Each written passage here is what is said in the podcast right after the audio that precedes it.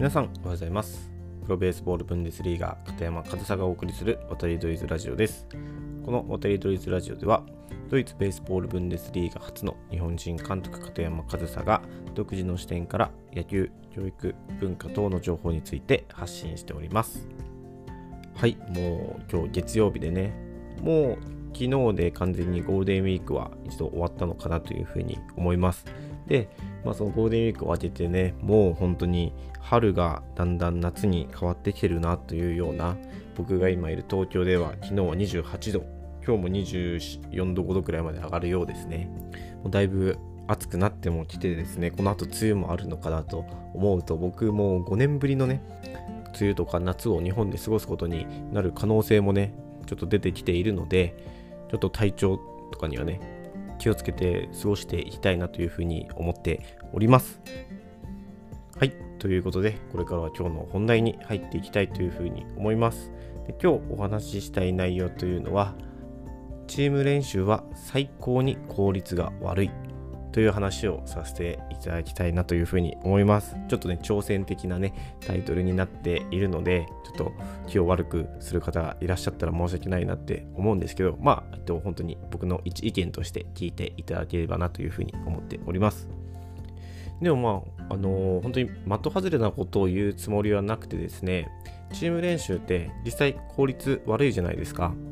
えノックを受けるにしても、多分ボールを受ける受けてそのプレー、体を動かす時間より待ってる時間の方がチームでやると長いんですよね。あとはフリーバッティングとかバッティング練習もありますけど、そういうのもやっぱり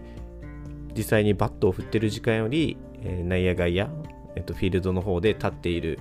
ボールを、ボール集めっていうかね、ボールを拾ってる時間の方が長い。で、まあ、その時もですね、まあ、あの打球に反応したりとか、そういう練習ももちろんしているんですけど、まあちょっとその個人のスキルアップを図るには効率が悪すぎるなというふうに思うわけですよ。だからその効率の悪さが、えー、日本の練習時間の長さっていうのにつながっているのだと僕は考えています。じゃあどうしたらいいんだっていう話ですよね。えー、個人のスキルもアップしないといけないし、チームの連携っていう練習もしないといけないとでもそれを全部すると練習時間が長いと言われてしまう。まあ指導者としては難しい問題ですよね。で、今はその学生の野球部活動とかは結構平日は練習時間何時間までとか2時間とかそういう風に決められたり、えー、週に1日2日休養日を取らないといけないって言われたりその練習時間がかかるのに練習時間を削られていく傾向にあると思うんですよね。それはもう本当にどんどん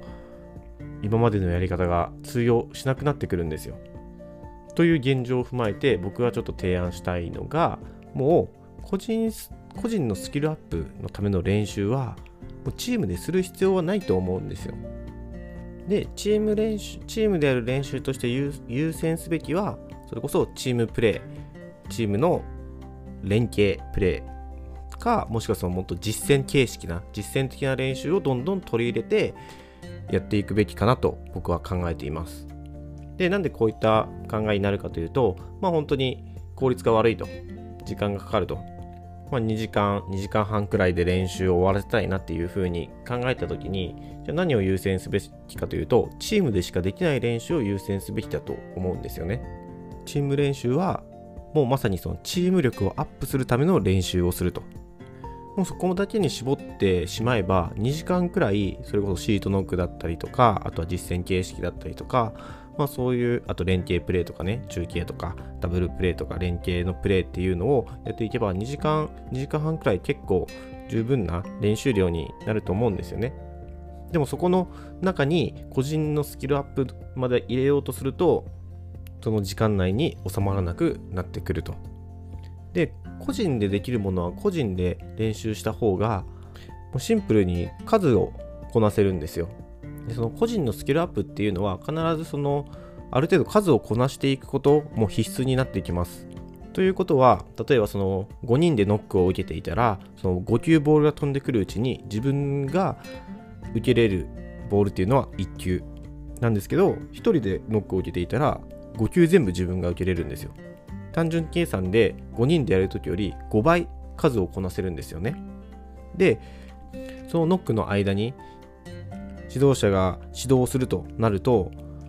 その1人のために指導している時に4人は待ってないといけない。まあ、それもまた時間のロス。なんですけど、1対1でやっているともう付きっきりで教えてくれるので、本当に今まで練習時間を伸ばしてきた原因であるその無駄が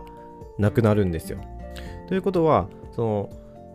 チーム練習と個人のスキルアップの練習を分けることによって練習時間自体は短くなるんですけど練習できる量質っていうのは確実に上がってくるんですよね。でもこういった話をするとそんなこと言ったってってなるじゃないですか。それはそうですよね。だってその個人個人がね選手一人一人が効率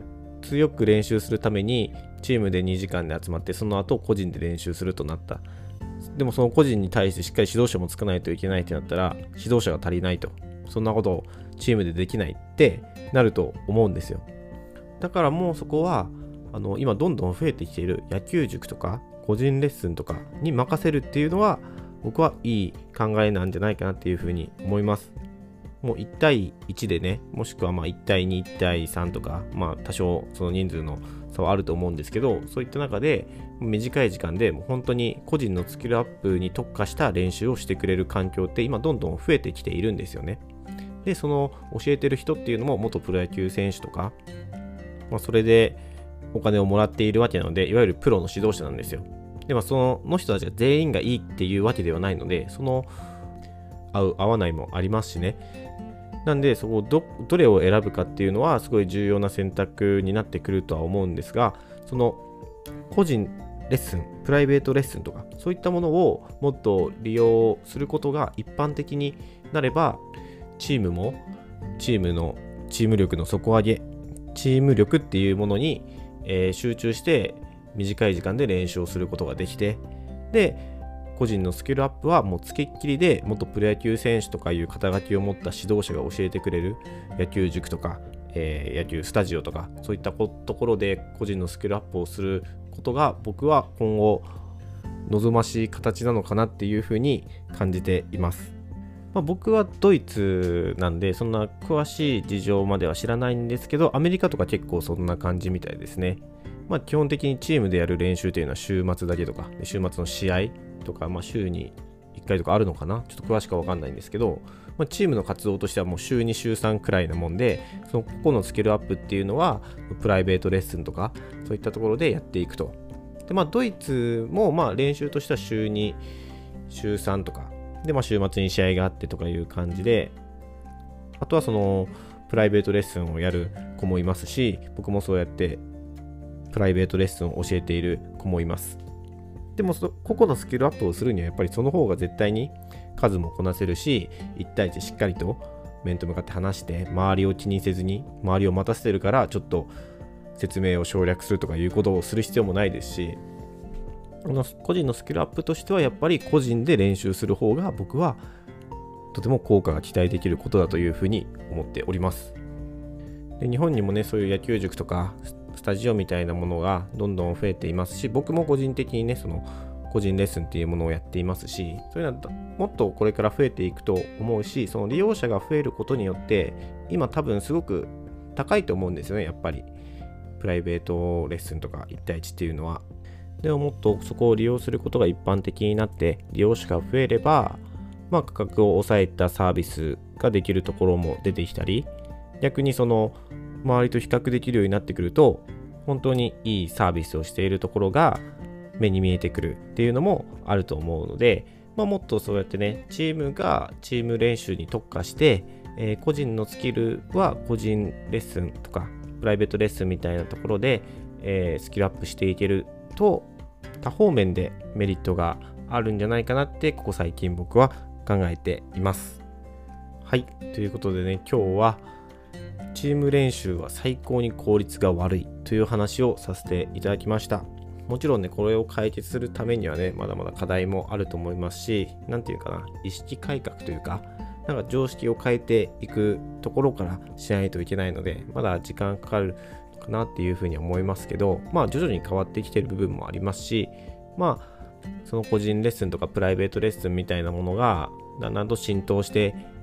くるのも時間の問題かなというふうにも思っております。でそういうことがやっぱり浸透していくとその個人レッスンに通ってる通ってないとかでの差も生まれてくるのかなって思うのでそしたらそしたらでまた問題その金銭的なね問題とかも出てくるのかなっていう懸念もありますが、まあ、みんなで一緒に多くの待ち時間を共有する効率の悪い練習をするよりかはいいのかなって僕は思っております。はい、えー、今日はねちょっと本当に挑戦的な内容で、えー、中には納得できない部分がある方もいらっしゃるかもしれませんが僕の一個人の意見として聞いていただければ嬉しいなというふうに思います。今日も最後までお聴きいただきありがとうございました。片山和沙でした。